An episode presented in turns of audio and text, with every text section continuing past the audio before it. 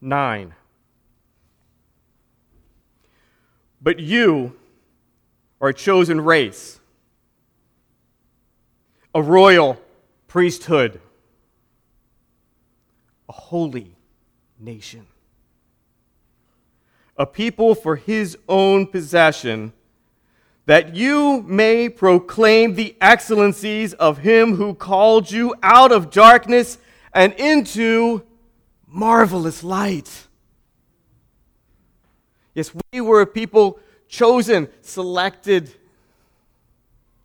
placed into covenant relationship with the living God. We were brought out of darkness and into marvelous light. And we are to proclaim his excellencies forever. Forever. That's what I hope we'll see today. God is good. So let me just throw this thing out for you. Now, I'm sure that you all are excited that next Sunday the Pats are playing the Seahawks. And, of course, that the Pats are going to beat the Seahawks is the more exciting part of that. Now, imagine that a friend of yours had tickets. Good seats. Amen. And that that friend of yours said, I have two extra tickets. Would you like to come? Here's the tickets. Just meet me down there. I'll meet you at the seats. Would that be a good deal? You'd be pretty stoked. All right. So the question is, how do you get there? What's the best way? It's an eight thirty game. What's the best way to get there? I, I guess you drive. I mean, it's, you know, you're not flying there. You, you might be able to take a bus. You don't think there's a train that runs down there. Oh, is there a train? Oh, that's nice. But you might decide to take a car. So, you see how often I get to go to these games, hey? All right, so um, so you take a, a you decide you're going to take your car down there. Now, what you need is to have a license, right? Because you have to be able to drive. Now, what does the license represent? Well, the license represents the fact that you have or are aware of, and somebody's checked it out, and you are aware of the rules of the road. You know the laws and the regulations um, for driving in our state and in our country, you know, so that you're not driving on the wrong side of the road, or, you know, that you're um, paying attention to speed limits, or, or if you're in Massachusetts, that you sometimes don't pay attention to any of the rules. Um that was that's what I sort of found. The rules are a little different. Anyway, um, but you th- this license says that you have the ability to drive on the road. You understand the laws and regulations. Now, think of that. Today, our message is, has some similarities to this. I want you to think of your vehicle as grace. That's a little odd, but work with me here. The vehicle is grace, and the rules of the road that allow you to safely get to where you need to go is the law, the Mosaic covenant. We have an Abrahamic covenant, which is a covenant of grace and faith, and we have a Mosaic covenant, which is a covenant of obedience to the law. We need those rules for the road. Can you imagine the pandemonium that would ensue if everyone on the highway just did whatever they wanted? In general, we have people that follow the rules. Eh, maybe they go a little faster than they should, but we also have enforcement of those rules, don't we? I don't know about you, but I have been pulled over since I've been in the state of Massachusetts. So, the rules of the road are there for our good and for the good of the common people, and they're there for our personal good. The law was given for good and for the good of the people. The law was given so that God's people would know how to interact with him. It gave them, as we're going to see, a means of being in relationship with God. And God is all about relationship with his people.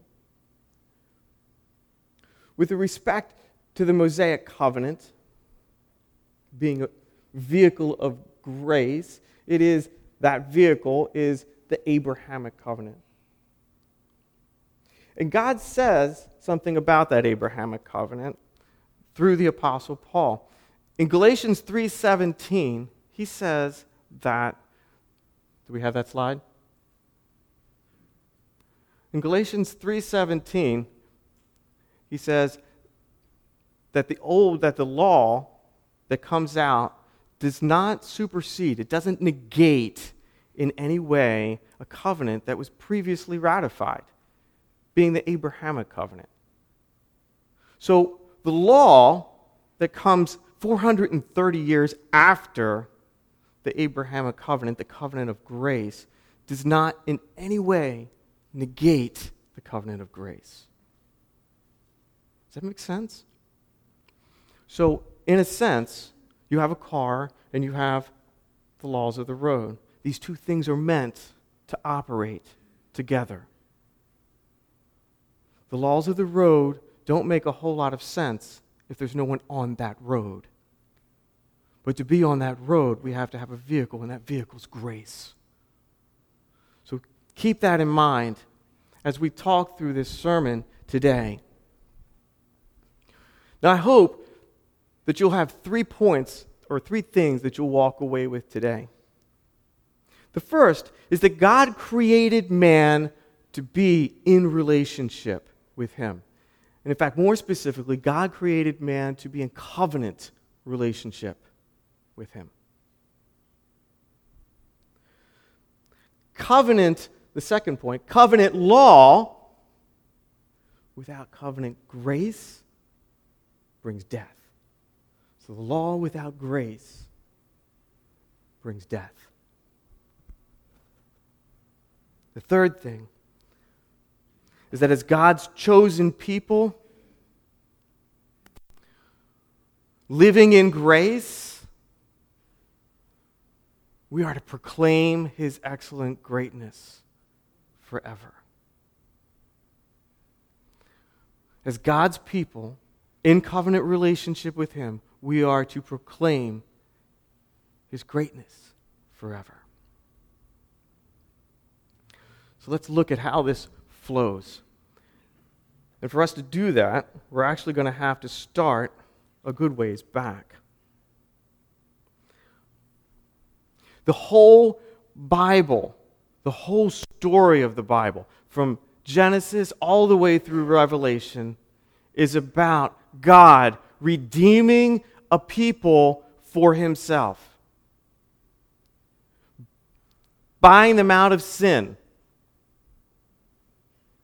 and into freedom, taking them out of darkness and into marvelous light, taking them from being far off to being brought near, to a people who had no relationship with God and rebellion with God, to being a people who are in unity with God, in close relationship with God, in a loving relationship with God. That story starts all the way back in Adam. As we spoke a few weeks ago, man was created in the image of the triune God. What does that mean? That means in the Trinity, they share, Father, Son, Holy Spirit share perfect love between one another. And also, they are in perfect submission. But that's important to understand because we were created in that image, the image of God. Our relationships were created to be like that. We are created to be in relationship with God. So upward, think of it that way maybe. upwards, we're created to be in relationship with God, in a relationship that is defined by perfect love. Perfect love of the Father directed towards us, filling us, overflowing us, and given back to Him. And in perfect submission. That is a God who has authority over all things, the creator of all things, who has a loving plan for us and says, this is what I want you to do. And we are called to be lovingly submitted to that in trust and in faith that He is for us. So that's our relationship that we're to have with God. And that is the, the relationship up towards God. But that relationship is to be external also. As we see as Eve is created, that we're to be in loving relationships with one another in the family of God, to love one another. And we find in the New Testament these, these ideas of being mutually submitted to one another, to love one another, to be humble towards one another. So this divine attributes, or these divine Trinitarian relationship, is what we're all called to be in and to live in. It's how we're to live with God and how we're to live with one another. And that's from the very beginning that we were created in that way. But we know that the fall changed that. We talked about again that the last thing you get before the fall is that man stood, man and woman, Adam and Eve, stood before one another and really before God, naked and unashamed. And that quickly changes with the fall, because shame, sin brings shame and, and separation, so that they hide from God and they hide from one another in a real sense. They have to be clothed. That relationship is broken, and God has to judge His people, Adam and Eve. And we find in chapter three of Genesis that that's what goes on. And then in the midst of judgment, though, He gives hope. He gives hope. He gives hope by saying, there's one coming. There's someone coming. And serpent, he's going to crush your head. You're going to bruise his heel, but he's going to crush your head. It's our first thought in the Bible. It's the first indication of Christ coming. But He does something else. At the end of chapter three, God clothes Adam and Eve. He covers their sin. And how does He do that? He does it with the skins of animals. It says God gives them the skins of animals for clothing. Well, for that to happen, something died. Blood was shed for man's sin to be covered. God made a way for His people. God lovingly and graciously made a way for His people, even though they had rebelled against Him, so that they could be in relationship with Him. Let's fast forward a little bit, over to Noah. It gets worse and worse and worse. Sin becomes stronger and stronger. God decides He's going to destroy the earth with a flood, all of mankind, except for one man. And God graciously extends His favor to this one man and his family. His name is Noah. Now, at the end of chapter six, the beginning of chapter seven, in Genesis, do you have the slide for that? Good. It tells us that God, look, that God said to Noah that after he had done all that He had commanded, go into the ark and all of your household, for I have seen that you are righteous before me in this generation. When does God's declaration of Noah's righteousness occur?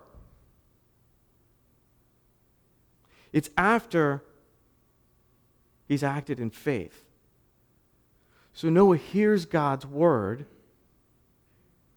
and responds to it in faith, and God declares that he's righteous in that generation. Fast forward again. Let's look at Abraham.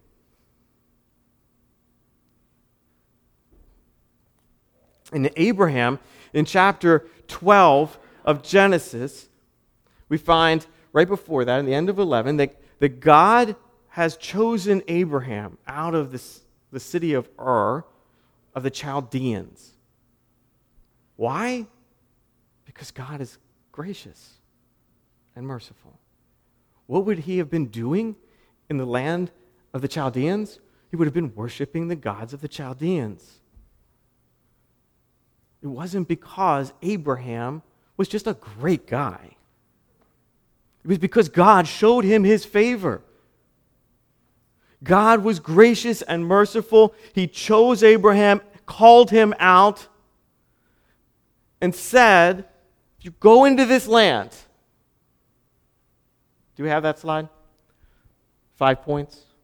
If you go into this land that I'm going to show you, here's what I'm going to do. I'm going to give you that land. I will.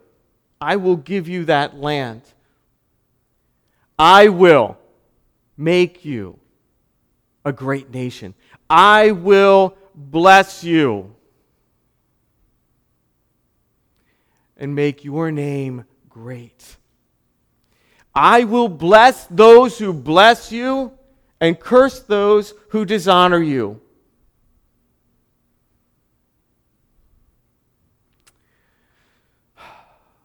And in you, Abraham, all the nations of the earth will be blessed.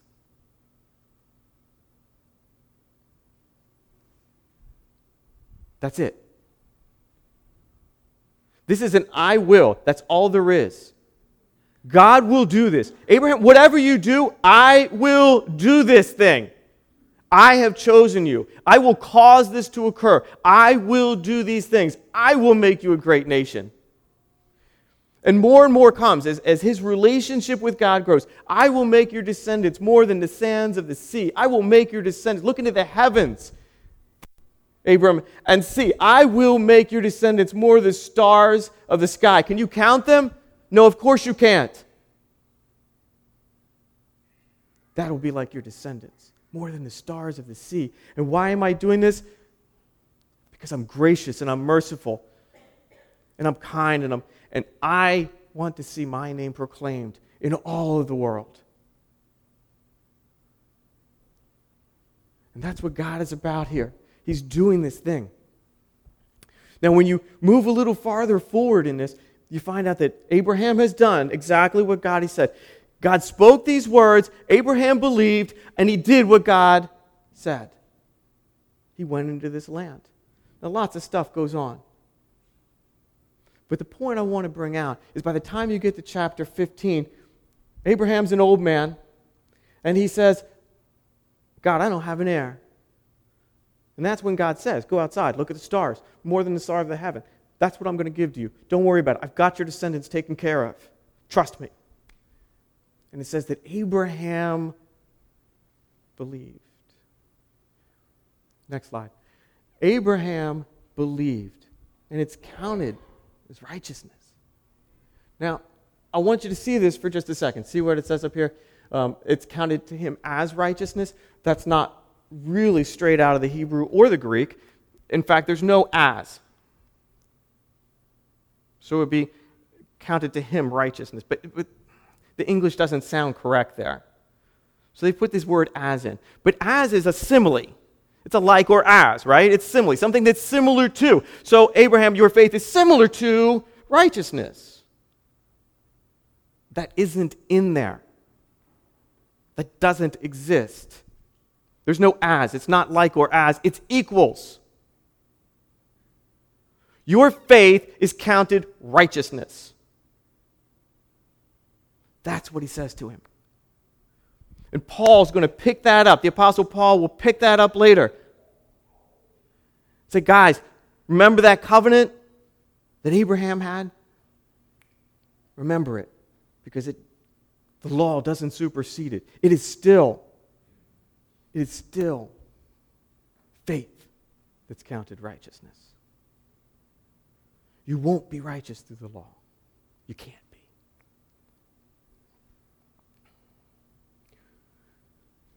After he calls him out and shows him this, though, there's a covenant made.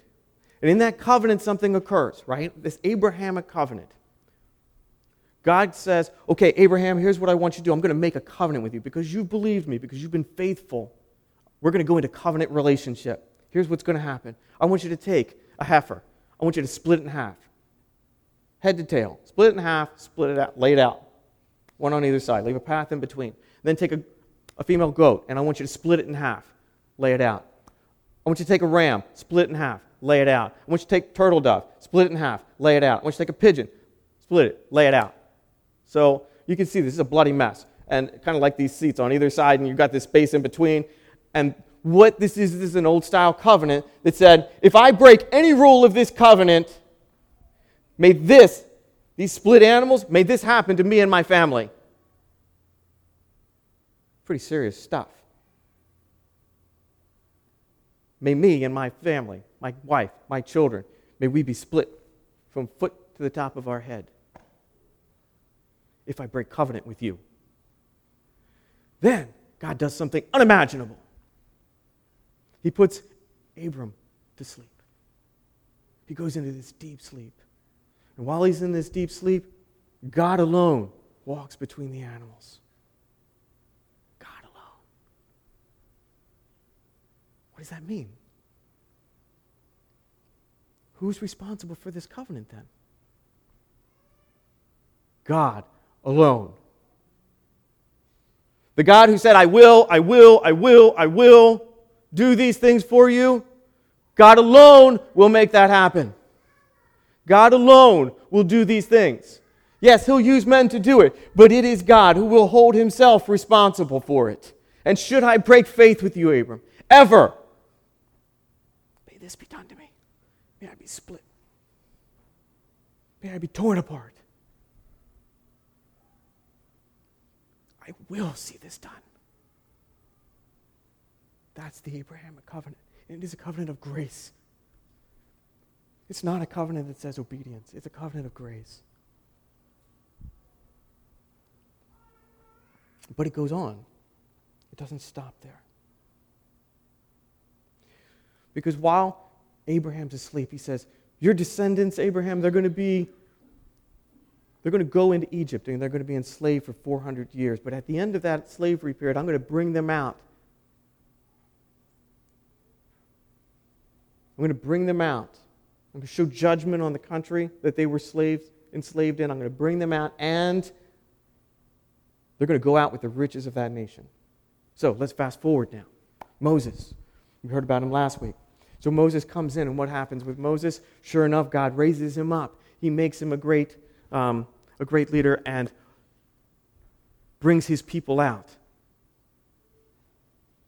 And sure enough, even as he promises, He does bring them out with all the wealth and riches of Egypt.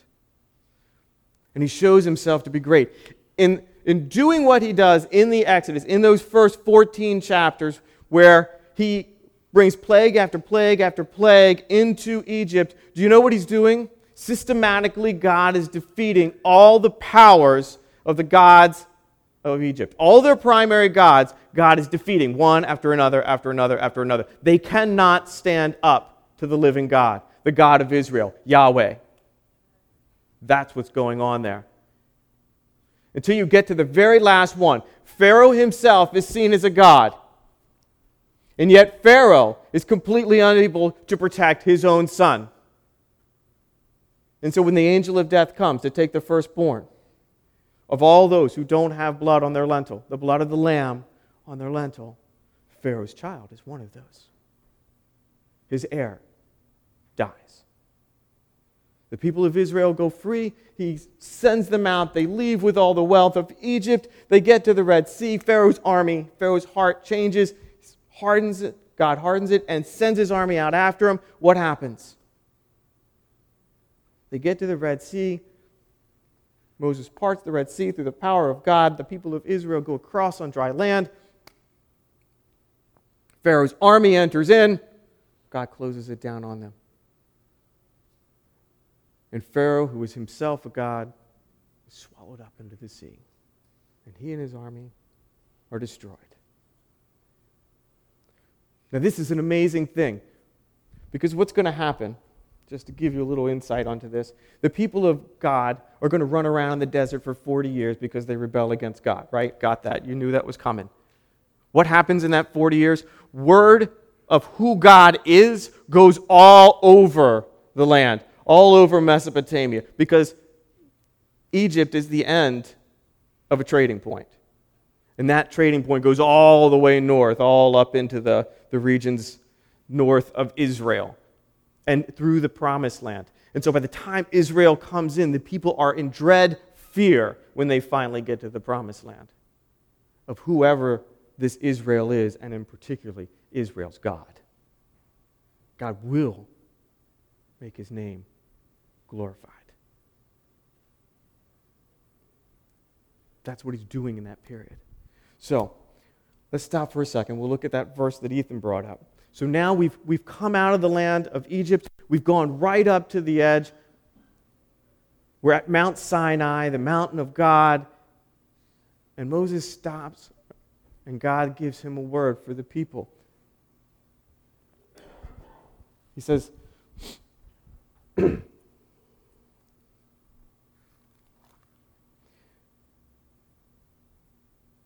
Lord called to him, Moses, out of the mountain, saying, thus shall you say to the house of Jacob, and tell the people of Israel, you yourselves have seen what I did to the Egyptians, how I bore you up on the wings of eagle and brought you to myself. Now therefore, if you will indeed obey my voice and keep my covenants, you shall be my treasured possession among all the peoples. For all the earth is mine, and you shall be to me a kingdom of priests and a holy nation. After these words are spoken, the people reply, all the Lord has spoken, we will do. And God begins in the next chapters to give his law. It's important to understand there's a difference here.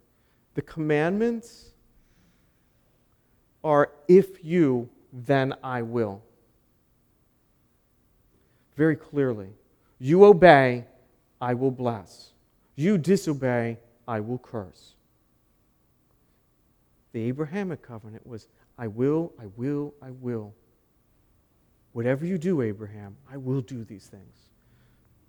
To the Israelites, if you obey, you will receive my blessing. If you disobey, you'll fall under my curse. We'll talk a little bit about that in a minute. It's dramatically different.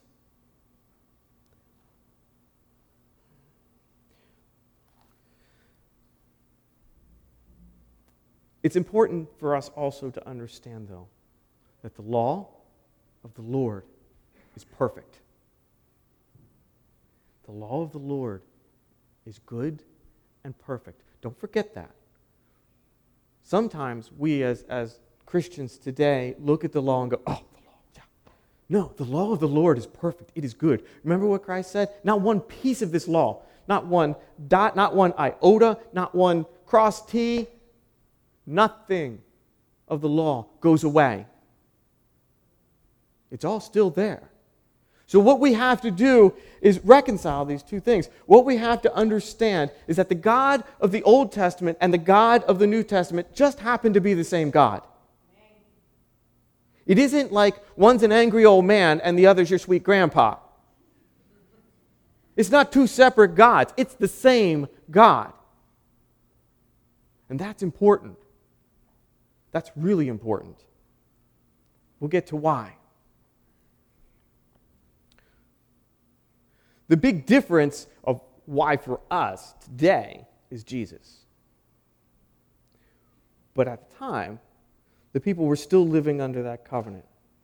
And that was, the Mosaic covenant was their means to be in relationship. So I want to take a quick look at that. Now, we said earlier, obviously, that one's a covenant of grace and faith, that's Abraham, and that the other is a covenant of law. It is about obedience.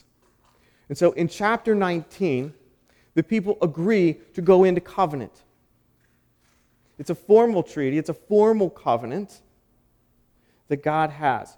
It's a covenant with their ancestral God, the God of Abraham, the God of Isaac, the God of Jacob. And it is a very formal treaty. In this treaty, God lays out, here's who I am. And he starts this in chapter twenty. He says, I am the God who brought you out of Egypt, who brought you out of slavery. This is why you should listen to me. This is why I have the right to be in a covenant relationship with you. I am the God who created all things. I am the God of Abraham and Isaac and Jacob. I am the God who brought you out of slavery. I have the right to enter into covenant with you, kind of like a high king. I have the right to do this. And then he lays out the law. And in chapters twenty, verses one through seventeen, you start seeing the law get laid out. The first five laws are God-related. The first one is, you shall have no gods before me, or besides me. You could translate that word besides me. You shall have no God beside me. I am your God alone, Israel. I will have no other gods along with me to be worshipped. Me, me alone. It's huge. It's exactly opposite of what all the other nations of the world were doing. God is setting apart a people, like he said in chapter nineteen, like we read in First Peter two nine. God is setting apart a people. He's making a covenant people. He's making a holy people, a kingdom of priests. That's what God's doing here. And he says to them, I'm calling you out. So those first ten are all God-directed laws. The second ten are all people-directed laws, just like it was with Abraham. Relationship with God, relationship with people. That's what God is about. Relationship with God. How do we be in right relationship with God? And how do we be in right relationship with people? And as you go through the rest of Exodus, then the book of Leviticus, parts of Numbers and Deuteronomy, you're going to see these laws laid out for the people. How to interact with God, how to interact with people, so that they can be in a relation. God is shaping a people, forming them for himself, setting them apart, so they will be like no other nation in the world. Why? So that they will proclaim his excellent greatness among the nations. So that the peoples of the world will say, there is no one like you, Israel, in wisdom, in knowledge, in understanding. Your laws are perfect. Therefore, the gods you serve must also be great and wise and perfect. You'll see that come out in Deuteronomy. That's the intent behind the laws. God is very intentional here. What follows, though, and we don't really see it in Exodus, you're going to pick it up in Leviticus, um, is the blessings and the curses. So you have the laws. This is a typical treaty format. Here's why I'm allowed to be in relation. Here's what this relation looks like. Okay, and you'll see Adam or Moses will, in this, take blood and throw blood on the altar, and then take blood and throw it, you know, sprinkle it on the people. So now blood has been, been shed, and this covenant is sealed by blood. And then in Leviticus, you see there's blessings and curses. It comes up in Leviticus twenty-six, Deuteronomy twenty-eight. I want you to go home this week and I want you to read Deuteronomy twenty-eight. That's your homework assignment. This is a very practical assignment, because the whole rest of everything we do that's Old Testament will make sense if you read that. The Mosaic Law is all about blessing and curses. Obey me, be blessed. Disobey me and die. Fall under the curses. You really need to understand that. Judges, when you hear about Judges next week, it will make complete sense to you after reading Deuteronomy twenty-eight. Kings, Chronicles, complete sense once you read it. The prophets, complete sense once you understand the blessings and the curses. In that you'll find fourteen verses of blessing and forty-three bl- verses of curses for disobeying God. It is some serious stuff. The blessings are great. You're going to have lots of your, uh, bless your cities. You'll have bountiful crops. You're, you won't have any failures in birthing. Uh, your animals won't have any problems in birthing. Your families will be prosperous. You'll have lots of children. You'll be wildly successful. All the nations of the world will look to you. That's the blessing side. The curses, droughts, crop failures, disease, plagues. It gets worse and worse as it goes down. No peace on your borders. You'll lose every battle. I will confuse everything you will do. I will frustrate every action you try to attempt. Your cities will be under siege. It'll be so bad that you will eat your own children. That's what it says. And you will die and be left in the fields for the birds and the dogs to eat. And any of you that happen to be left, you'll go into exile. That's the curses. It is some serious stuff. And as you roll through the Old Testament following this, that's what happens again and again and again. And yet, God is always gracious. God is always kind. Read the prophets, and the prophets say it again. But I will save a remnant. I will hold forth a remnant. I will be gracious to a few so that He can start this over again. God is always being merciful. His right under these, under this, under the law, under this contract is to destroy them all. But He doesn't. He always leaves a remnant to start over again because God is gracious and merciful and kind. And He never does it with just the first sin. He gives them time and time and time to go do these things. We are a people called to be in covenant relationship with God. And I want you to understand that this law, as we said earlier, doesn't stop with Jesus. Or it doesn't stop with, with when Jesus comes. In fact, Jesus is under the law also. It doesn't stop until, I mean, well, it doesn't stop but at all, but it isn't met until He's crucified. So He lives, Jesus comes, and He has to live under this law, right? And He does it perfectly. He lives perfectly under the law. He meets every requirement. He fulfills it. The only person in all of history to have ever done so. And that was intentional. He had to, because God sent Him to be a sacrifice on our behalf. God sent Him to be the one who would pay for the curses. In the Mosaic Law, here's how this worked. Unintentional sin was covered by sacrifice of animals. Unintentional sin met death, or intentional sin met death. If you sinned intentionally, if you willingly rebelled against God's word and did something, it met with death. And there's like seven or eight different kinds of death, but it met with death. That was it. There is, for intentional sin, there is no sacrifice. That's a scary thing. The Old Testament law is tough. It's tough. You worshipped another god? Die. You committed adultery? Die. You beat your neighbor up and killed him? Uninten- you know, you killed your neighbor? Die. I mean, it's just one thing after another. All these high-handed sins, what they call high-handed, presumptuous sin, intentional sin. It was just met with death. Only unintentional sin could be forgiven. So let's fast forward to Christ. He lives this law. He lives it perfectly. He goes to the cross. And God takes the sin, all of ours, of all believers, and places it on His Son. What does that mean according to Mosaic law? It means He is now under the curse. He who is innocent now bears the curse, all of it. For all believers, He bears the curse. Remember all those things I said that are rotten and terrible? He bears the weight of every one of those. And God does what He promises to do. He destroys him completely. He annihilates his son. He kills his son. He wipes him out.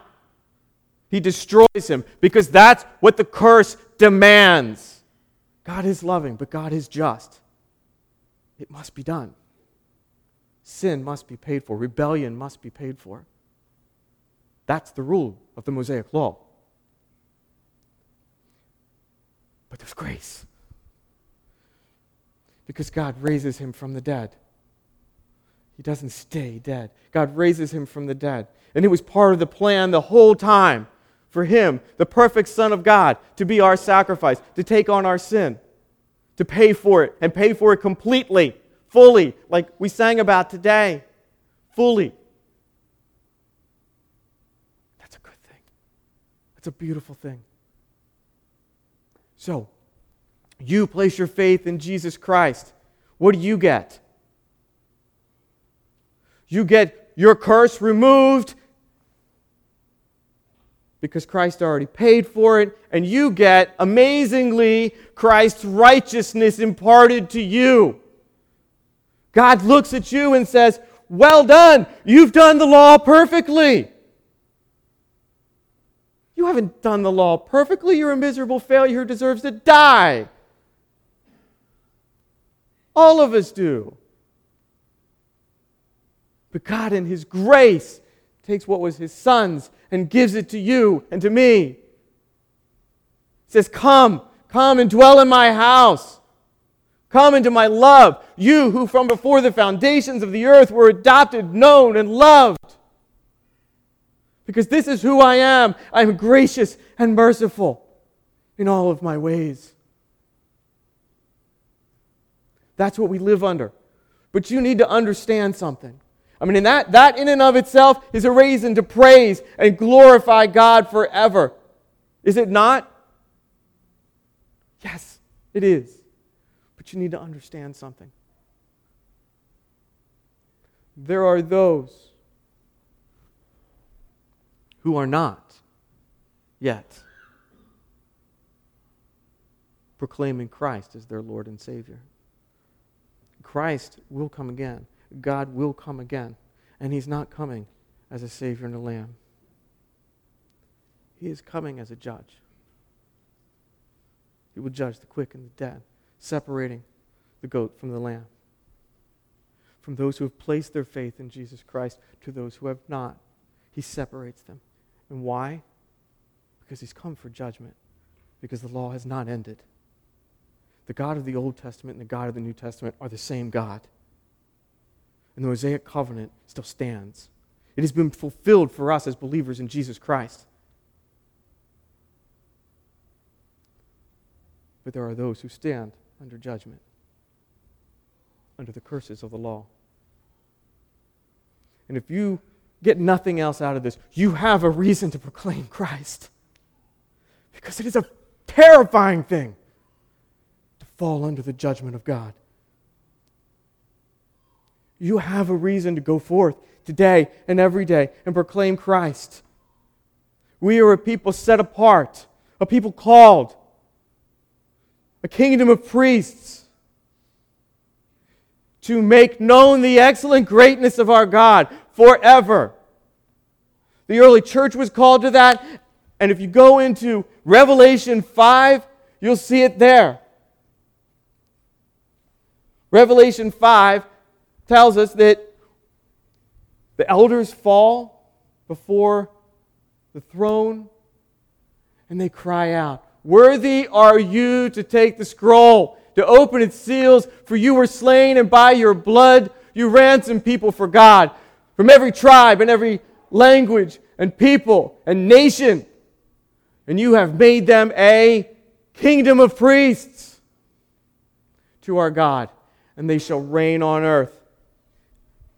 That kingdom of priests, what are they going to do forever? Praise God. Be before the throne. Read Revelation seven. They're singing in all their different languages before the throne of God, proclaiming His excellent greatness, and that is what we will do forever. And I want to encourage you today, start. If you don't haven't, if you haven't in the past, start today proclaiming the excellent greatness of God. Amen? If I could have the band come up. I want to leave you with a couple of thoughts here. Which covenant are you living in? That's a crazy question. Of course, you're living under the new, the new covenant, the covenant of grace in Christ, right? But are you functionally living there? Are you functionally living in grace? Or are you functionally living under the law? You might ask, how would I know? Well, let me give you a couple of questions to ask yourself. Do you ever wonder if God's mad at you? Because you didn't read your Bible today, you forgot to pray this week, because you didn't come to church on Sunday. Do you ever wonder if God's mad at you? That's the law speaking. Are you waiting for the proverbial shoe to drop because you did something that would probably displease God? Are you living there? Because that's the law. Do you wonder if you're good enough for God to love you? In the dark hours of the night when you wake up, are you worried about that? Do you ever wonder? Am I good enough for God to love me? No, you're not. That's the law. You're not good enough. That's the whole point. That's why Christ had to come. That's why there's grace and there's mercy to give you what you didn't deserve. Do you proclaim the excellent mercies of God when you're called, that who called you out of darkness and into marvelous light? Or do you live in fear of God's judgment? If you answered yes to any of those, if at any of those points you were saying, yeah, that's me, that's the law speaking. That is not Christ in us. God looks upon you with love. Does He discipline us when we when we fail to do things? Yes, God does discipline us. We have consequences for our actions. But in the bigger, greater picture, God's love is extended to you. Once you placed your faith in Jesus Christ, it is love that is extended to you, that God calls you into. So this week, think about that. Think about it. Along with reading the blessings and the curses, think about it. Are you living under the law? Or are you living under new life in Jesus Christ? A covenant of grace and mercy. Take a few minutes, just a minute now, and, and I want to pray about that. If you would like to know more about that, if you feel like you have not placed your faith in Jesus Christ, feel free to come up after the service. I'd love to talk to you. I'd love to explain it to you. If you're dealing with living under the law and you, you realize you are, let's talk. Let's pray. Take a minute now, close your eyes, and just ask God to reveal anything like that.